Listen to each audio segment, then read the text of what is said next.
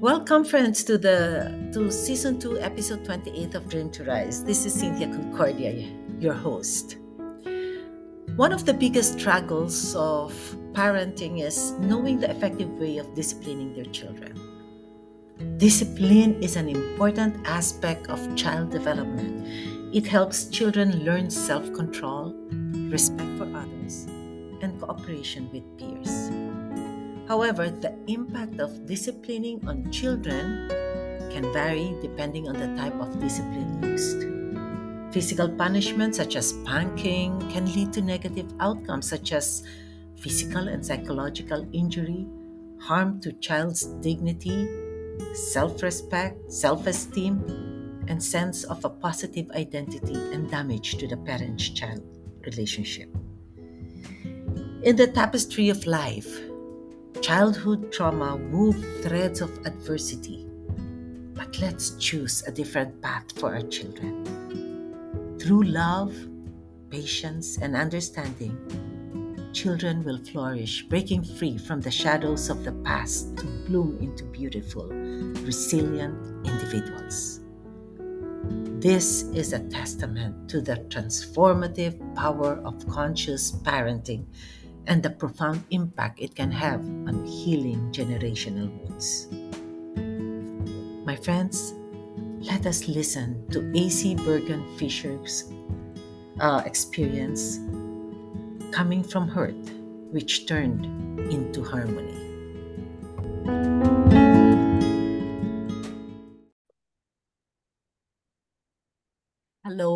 Ladies and gentlemen, to our listeners. Thank you so much for being here to our uh, in our uh, Dream to Rise podcast, and we have a special guest um, who is an estrange, estrangement or reconciliation coach, an inspirational speaker, an activist, a philosopher, a writer, a producer. Wow, big time! I have a guest here who is big time, host in the blood and co host of The Estranged Heart.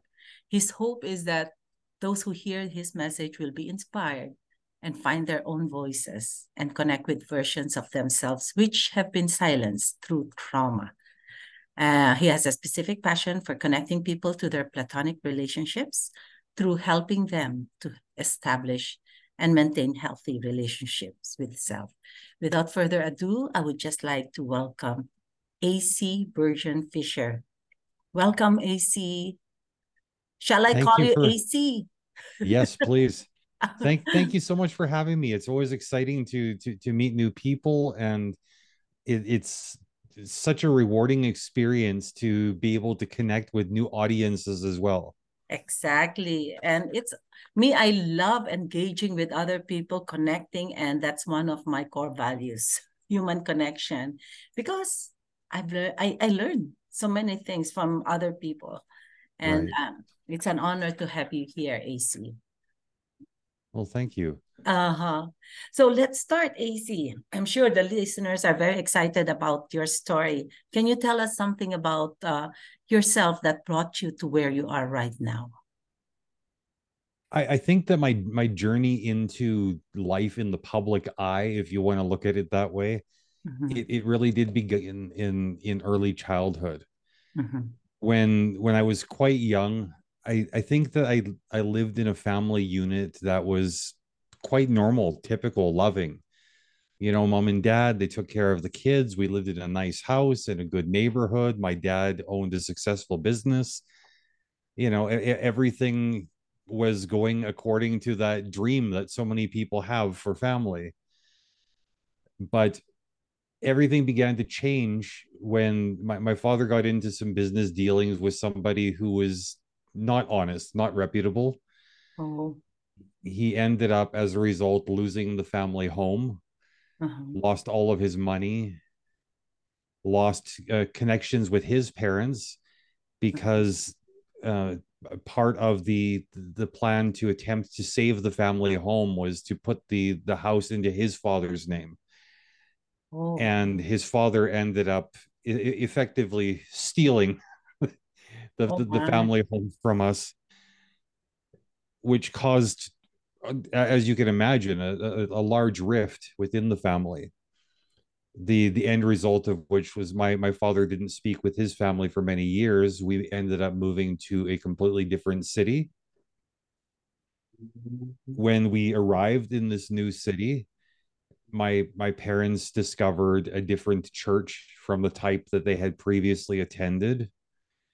The beliefs within this church were very different from what they had previously experienced. And it seemed like the the combination of the frustration and the anger towards family combined with the fanatical religious beliefs part of which in, in involved prescribing strict discipline punishment of, of the children it, it created a very different household environment from the one that i had originally experienced my my father did become quite physically abusive with me starting from the age of when I was maybe six or seven years old. Oh my, you're still young, very young. Yeah. And mm. you know, I, I don't like to focus on the ongoing story of, of abuse because I, anybody who's experienced abuse I, I, that I that I've spoken to anyways, it doesn't seem like it's the ongoing cycle that that deeply affects us it's the surprise of when the whole abuse thing starts or maybe the, the the the traumatic realization when it all ends like hey what i went through wasn't normal. For me i had a combination of both. Is the, the the two big moments with the the childhood abuse for me that stood out was the, the first time it happened i was completely shocked. I had no idea that this man who had always been a loving, interactive, kind, gentle father, was now dragging me into the garage to beat me with a metal rod. Oh I had my. no idea what was happening. Oh my. I had never experienced this before. You know, and that that was just the the beginning of a, a journey of abuse that was going to last until I was 14 or 15 years old um, I don't know that my father would have stopped the abuse all by himself if it hadn't been for the fact that he was a very average sized man.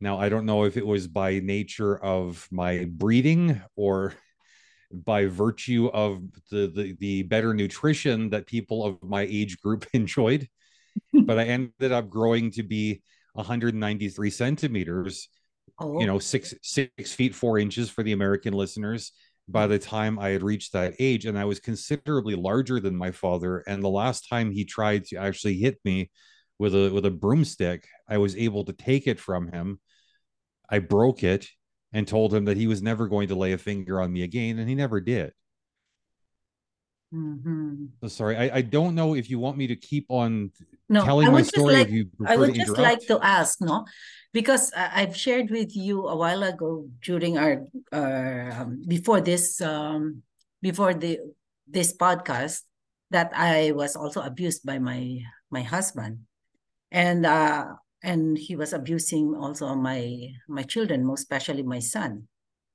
Um, do you think the him being abused was just it it started from what happened in the family right but before he was not like that but i've discovered from my sister-in-law that my husband late husband was abused also by his parents so I, right. i'm just i just don't know i know it's always like this history that keeps repeating in terms of the abuse. Well, there was absolutely that family history.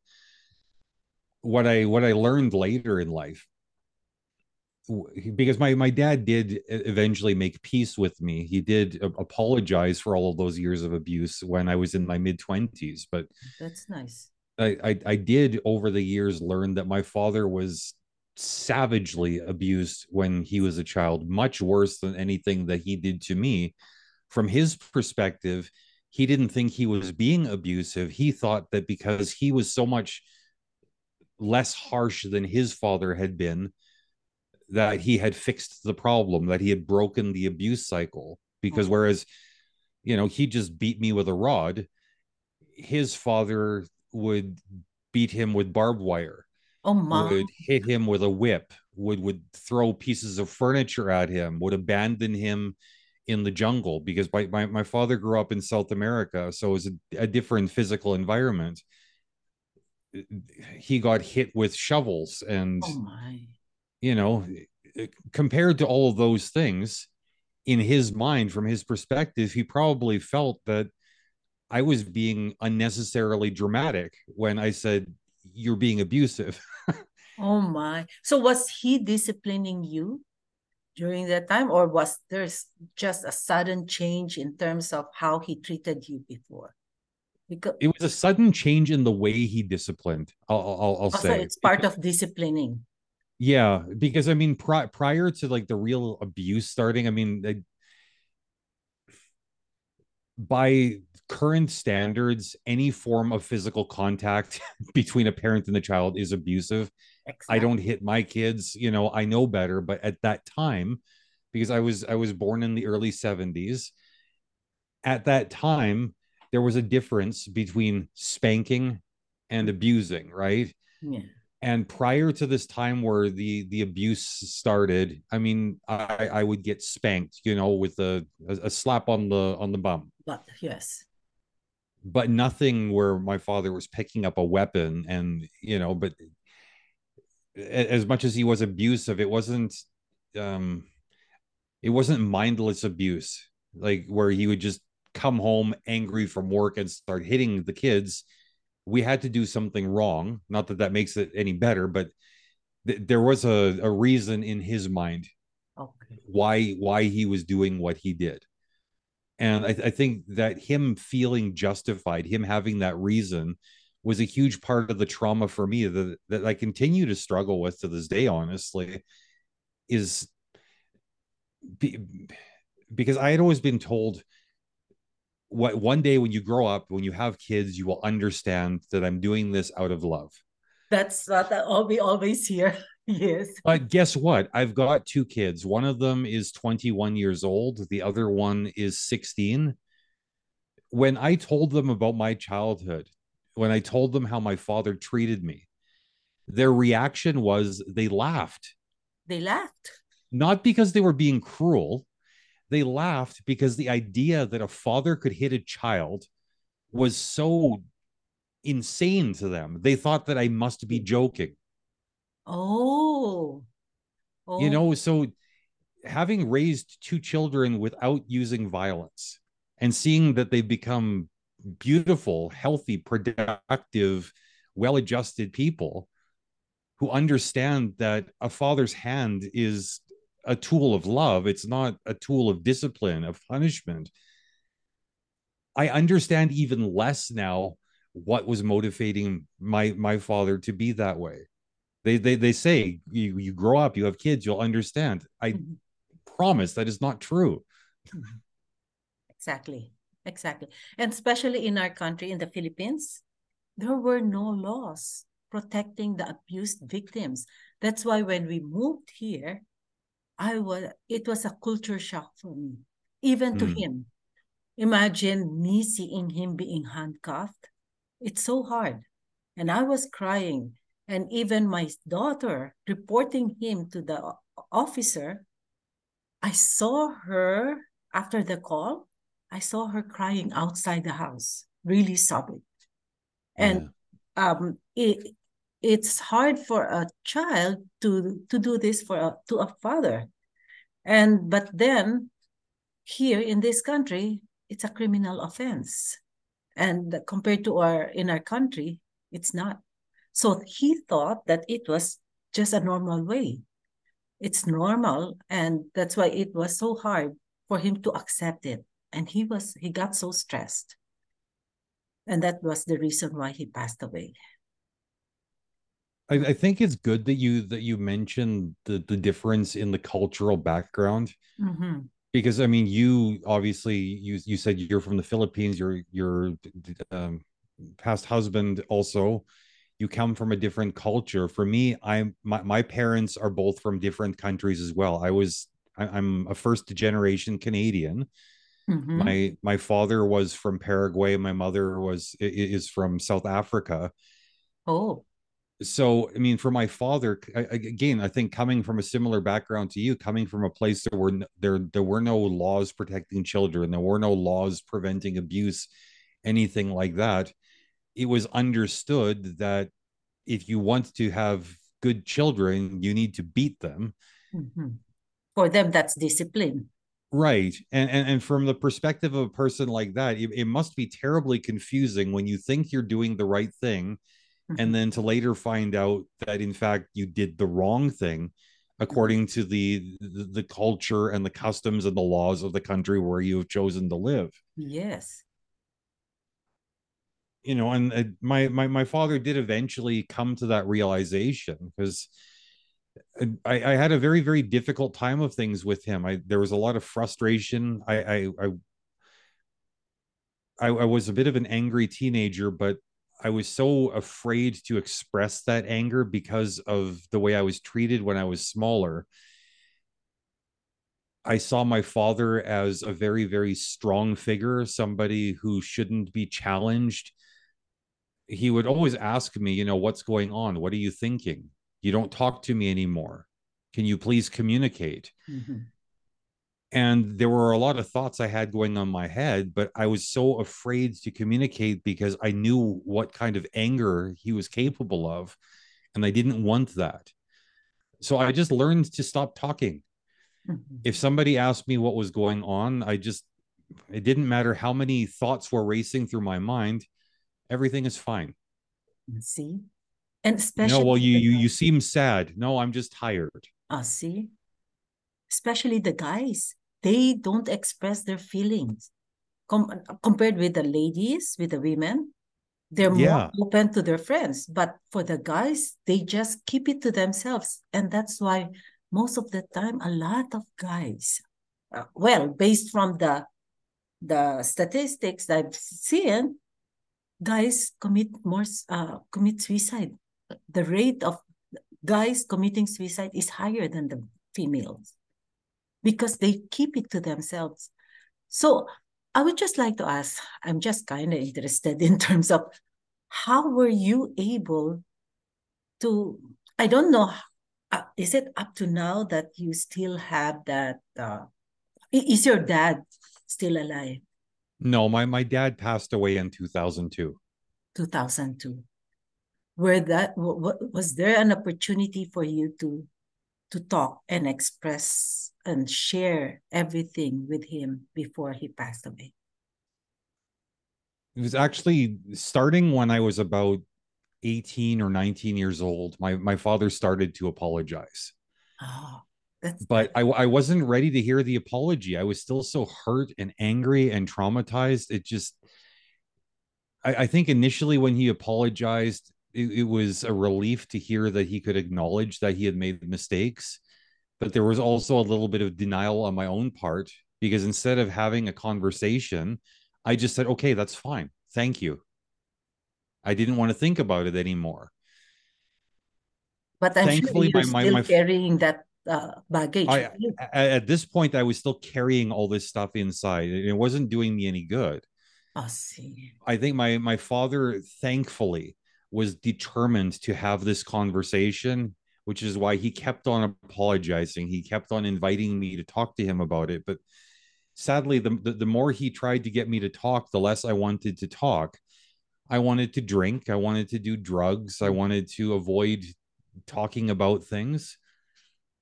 And it, got to a point where I, I even stopped calling him dad I started calling him by his first name because it just I, I wanted to show that disrespect in a cautious way.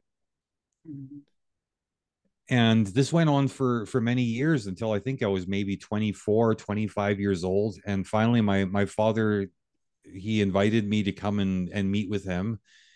And I decided, okay, that's fine, I'll do that. And he said, son, we need to have a talk. He said, I know that I made mistakes as a father. I know that I can't change what has been done. I have been apologizing to you for years, but you are not able to understand. You're not able to accept, to process those apologies. Mm-hmm. I don't know what it is going to take for you to feel better, but we're going to figure it out. If you need to beat me, if you need to hurt me, if you need to yell at me, shake me, choke me, kill me, if that's what it takes.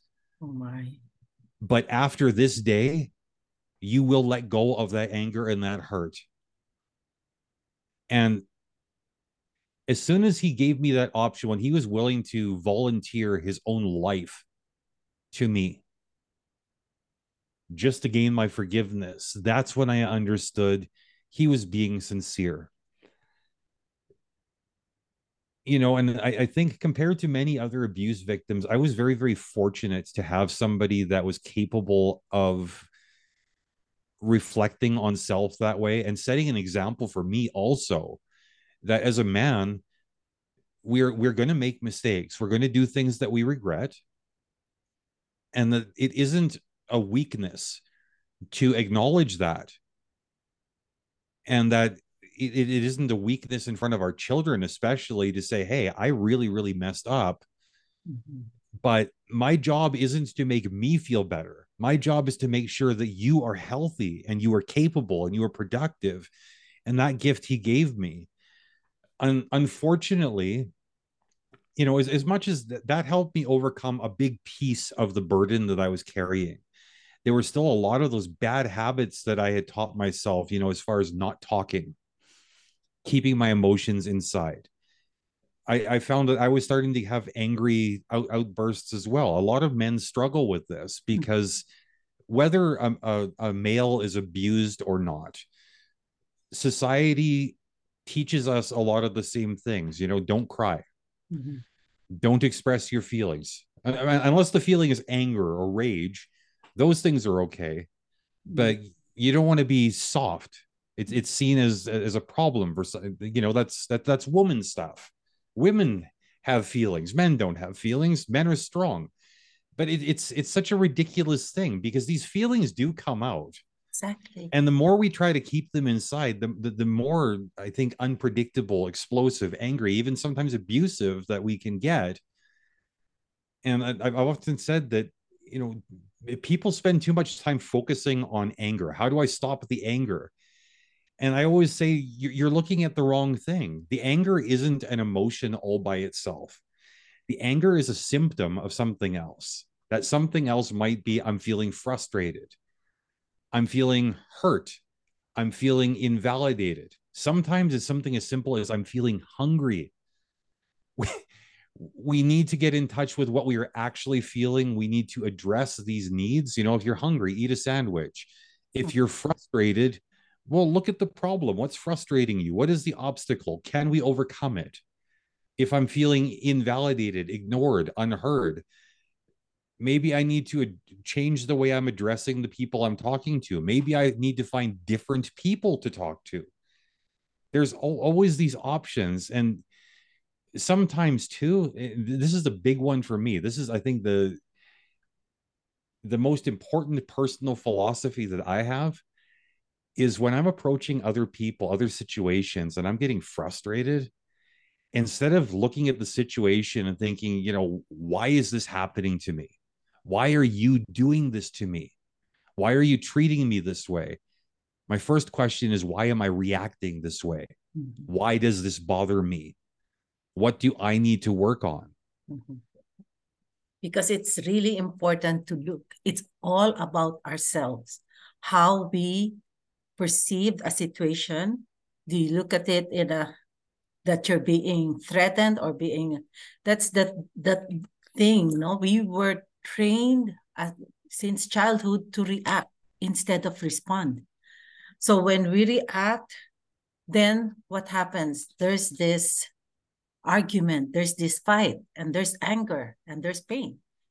But when we respond in a more matured way we're putting ourselves to the in the shoes of other person and exactly. i'm so and i'm so glad that you, there you had a conversation with your dad and because for me forgiveness is a big, big chunk in uh in, in a relation in, in yourself.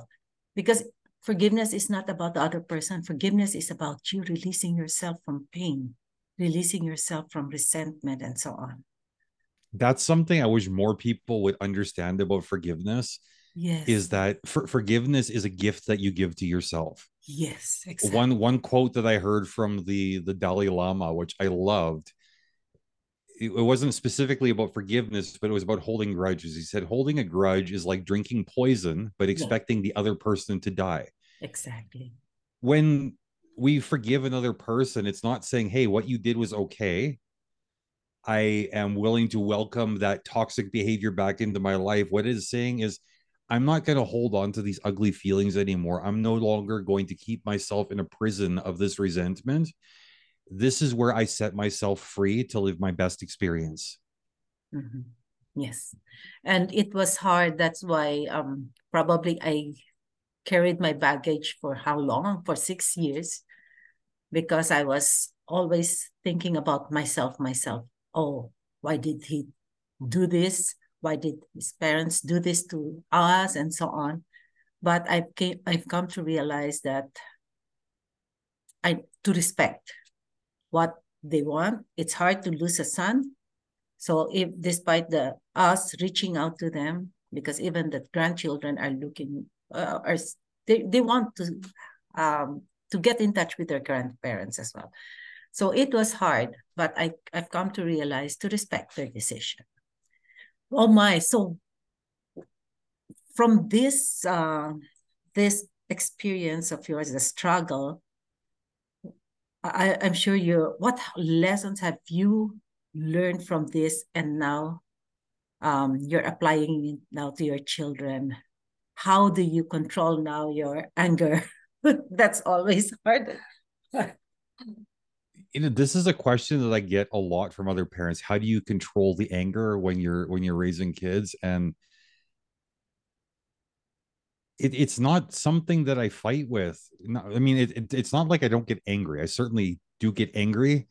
Just when it comes to my kids, the experience of of, of raising them, anger wasn't really a, a strong component because I just I I set easy goals for myself and I had more realistic expectations. What I learned from looking at other parents when I, what I learned at looking at my own experience as a child watching my parents is that most of the things that frustrated them to the point of anger came as a result of them trying to control me, trying to control my siblings. What I did with my kids was I I entered the the situation with the understanding that I will never control them. I can't control them even if I want to. I can spend all of my time and energy.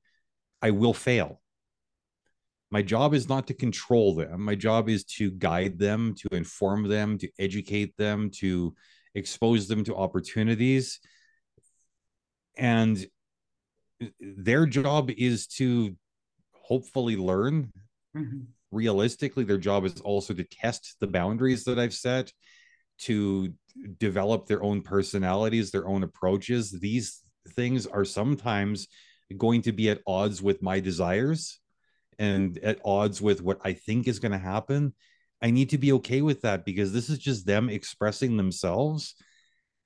And and so when they came and they I don't I don't want to say disappointed me because it, it's so difficult for my kids to disappoint me because they're they're different people. My my expectations might sometimes be disappointed, but they never disappoint me but when something like that comes along, I just I, I take a pause and think, okay, well, that's interesting. I'll have a conversation with them. Okay, well, why did you make that choice? What were you what were you thinking there? As a result, they they they trust me so much. They tell me things they would never tell their mother.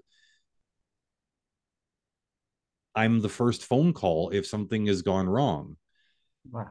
That's not they're, they're just there's never been room for for that anger that a lot of people struggle with as, as a result. So i mean maybe in a in a roundabout way to to, to answer your question you know, how do i deal with this anger? Well I, I deal with it through prevention. Mm-hmm. oh my.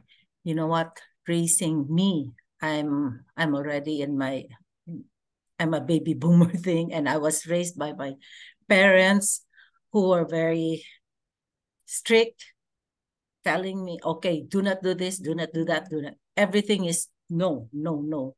And then isn't it their communication is like, just look at my eyes, you could already see the, my message, get my message. That, that's the type of parents I had, very strict. So I was doing the same thing because that's that's what how that was how I was raised, no? That was your normal. That was my normal. So there was a time I was at the bank. We had this pilot study about showing appreciation. And I asked my children, um, did I show appreciation to you both? And then both of them immediately answered no.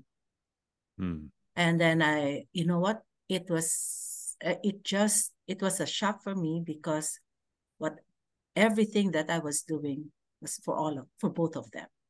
The, sac- the sacrifice and everything was for both of them. But when I made this self-reflection, uh, I did some self-reflection. I told them I, I was raised differently, and they my parents sent us to a private school where and they don't have the money, but they valued school education. So the expectation is when you get a grade, a high grade, they won't show appreciation. But they, when you give them a low mark, that's the time they will get mad at mm. me and reprimand and then study, study, study. So I was doing doing that to my children. And then and then when I asked them, how come? How why did you say that? Because when we send a, a test paper 95 why not 100 so when when i when they submit uh give me a 100 score why not 103 so I, I i'm not i'm asked uh, probably the standard was so high because my parents standard for me as an eldest was so high. So that was the time when i told them i'm sorry i'm terribly sorry for how I'm handling you in terms of not showing appreciation. So I tried to make some adjustments in terms of, okay, I'll be uh, uh, be with them, try to do what they're doing, their their activities, and watch what they're watching, at least to get to know what their uh, their fun time is, and then what their likes and dislikes. And then later on, because when I was doing that one, like how they, I was raised by my parents, they were distancing themselves. They spend more time with their classmates instead with me, instead of them opening up their problems with me. But when I made that change, I could see now the the change. I mean, them, their relationship with me. Now I'm it's like we're we're friends my, Isn't that my, beautiful and powerful?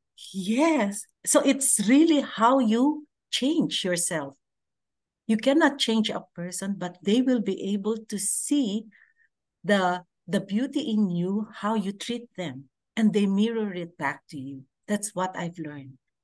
And now my son, whenever we go for a ride, we don't talk about simple matters. We talk deep, deep uh, deep uh, subjects like purpose, yeah. life. And I'm so happy that he's now more open with me, even my daughter. I see it's being a parent is hard, right? it, it, it is hard, but I, I, I love how you adjusted your approach because it, it does it takes a lot of courage to start examining yourself Mm-hmm. But it also it, it shows a lot of love to start getting curious about your children, what their interests are, what their perspective is, like how they see you even. Mm-hmm. Th- this is the part of of my work that a lot of people struggle to understand you know how does my relationship with myself affect my relationship with others and like just based on your story there's a perfect example right there you had just one simple question. You were open to one simple detail. You know how how did i perform in this specific way as a parent? Mm-hmm. you, you didn't say let's reinvent the entire experience. That wasn't your intention. You had one question. And exploring the answer to that one question look at how it changed everything. You know and, and this is how it is in life. We we we don't have to start with reinventing ourselves. We start with one simple thing you know like do i show you enough appreciation? And if the answer is is yes well then hey you can move on to something else. The answer is no well what, what do i need to do? Like too too often people get hung up in this idea of defending themselves right? Like if you had asked your kids you know have i did you did you feel appreciated? And if they said well actually mom no there was an opportunity to to make a choice okay do i explore what they are seeing or do i decide now is the time to defend myself mm-hmm. exactly. unfortunately too many parents they just say you know what well i did my best i didn't know any better my parents were terrible too mm-hmm. so one day when you have kids you'll understand all that kind of stuff when really this is a golden opportunity to break a, a, a, abusive cycle that has existed in your family sometimes for generations mm-hmm.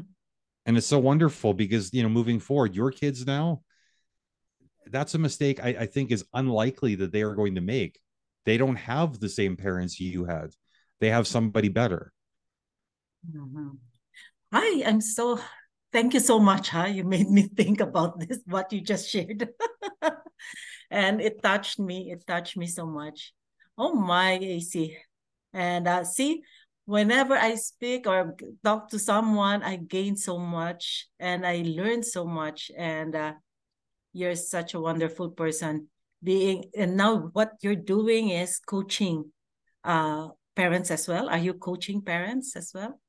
yeah parents and estranged adult children but my my work has been primarily with the parents because mm-hmm they tend to be the ones that are shouldering the burden of responsibility to fix things. And actually, in a relationship, there are only two kinds of relationship we're in how um to if it's going to work or not. We should be the one. I mean, the first one is how to build relationship connection. The try to see how what uh, where are they coming from Mm-hmm. Then the other one, which you just shared about defending, is creating a case instead of uh, connecting and uh, seeing how, uh, I mean, discovering how they feel. Because creating a case is just like, okay, getting all the information and everything just to justify you. It's like in a court hearing, okay, this is what he did, and so on and so forth. And usually that's where we are because no and it's sad because when when we start getting in that habit of trying to win a conversation uh-huh. the result more often than not is we lose a relationship. Exactly. Exactly. That's why the divorce rate is so high. And yeah. i don't know if uh if that's the the the findings you see also in terms of uh the married life uh, a lot of uh, relationships being um i mean not well, i mean I, have been divorced myself. I, I know what went wrong looking back now. Uh-huh. The communication wasn't healthy. I was too busy focusing on who was right instead of focusing on what was right. Uh-huh. and what i can do to make, improve the relationship. Exactly yeah uh-huh. wow. Nice nice uh conversation i have. So uh, what is, since now you're a coach, relationship coach, what is your goal for the next 12 months? My goal for the next 12 months is just to continue reaching more people. I I, I reach the most people through podcasting. I'd like to see the audience continue to grow, obviously, not because I want to get famous, but just because people seem to respond well to the message that I'm sharing and the more people hear that message the, the better i'm going to feel. I just the the payoff for me isn't so much the recognition or the financial reward. Mm-hmm. the the payoff for me is feeling like i've actually contributed something good to the world and that i've helped encourage other people to think about themselves and the way they relate to other people a little bit differently, not necessarily doing things my way, but just changing the way they do things and being a little bit more aware of the words they use and the choices they make. Ah, we're aligned so much on this one. Spreading our message, and uh, because I know a lot of people are just waiting for our stories and learn from uh, from the wisdom of the the lessons we've learned because from our past experiences. So what do you so you want to reach more people through podcasts or through what? Well, I mean, I'll, I do not care if it's podcast, if it's reaching more people, talking to them on the street, if it's through the the coaching practice, whatever the case may be. Just hey, more people is more people. Yes. And a, a big part of it too, as I'm sure you've experienced yourself, when you get onto a podcast is a, is a great opportunity to share your story right when you share your story and somebody else hears it they think i've got a story too mm-hmm. it it's almost like it gives them permission to go tell their story which in turn gives somebody else permission to tell their story. A little piece at a time one story shared at a time the world we live in becomes such a better place because we've all learned how to express ourselves which is i think is where we started was with talking about the value of expression. But also we validate each other by saying hey you know what? I understand i've gone through some stuff too. Maybe yes. my journey was a little bit different but the pain was so similar. I know what it's like to hurt. Can we be there for each other? Yes. Can we share that light for others so the others may also share their light right. Whenever when they meet other people who's also struggling. I i just love that. So what is your well you have a lot of uh, advice which you've shared but one one small, one simple advice which you could leave for our listeners an open ear is usually more valuable than an open mouth yes I agree. agree That's why our ear, we we were given two ears above our mouth. So use those ears first. Yeah. mind, our head. So use your head, try to evaluate things and listen because you you need to know where they're coming from and before you share something at least to process everything I, I like that. I like that. So how will they uh how will they be able to connect with you, AC, if in case they need your the easiest way to find whatever I'm working on is through my web page, which is at acfischer.com. That's A C F I S C H E R.com. And there's a, a little bit about my biography. There's links to the different podcasts that I've been involved with and um, there's also contact information if anybody wants to get a hold of me as far as setting up a coaching session podcast guest opportunities or maybe they just want to have a little chat i'm receptive to just about anything if i've got the time AC, may I invite you to be my guest in my inner circle? Absolutely. I'd be happy really? to be there. Yeah. Really? Because uh for what's this? That would be January because I'll be our theme for that one is on relationship. And I would like you to talk about how the parent parenting, the how you deal with your children. Sure. That'd be great. And same yeah, probably you yes, could yeah, send include, the information. I'm happy for sure. Yes, I will get in touch with you and schedule it. And um, you're such a wonderful husband and for sure a parent to your children and uh, I, we need more like you AC. it's just a matter of us spreading positivity spreading our light so others may benefit and that's what our mission is. That's i think that's our role now. Our... yeah i think we're very very much on the on the same page there. Yes yes. So AC, thank you so much for this wonderful uh, interview. I've learned so much from you and I'll keep I'll keep in touch with you, okay? For our inner sounds yeah, that sounds awesome. Thank you so much for having me, and thank you to everybody who's listening. Yes, thank you to our listeners, and till next uh, episode. Uh, see you all. Have a blessed day.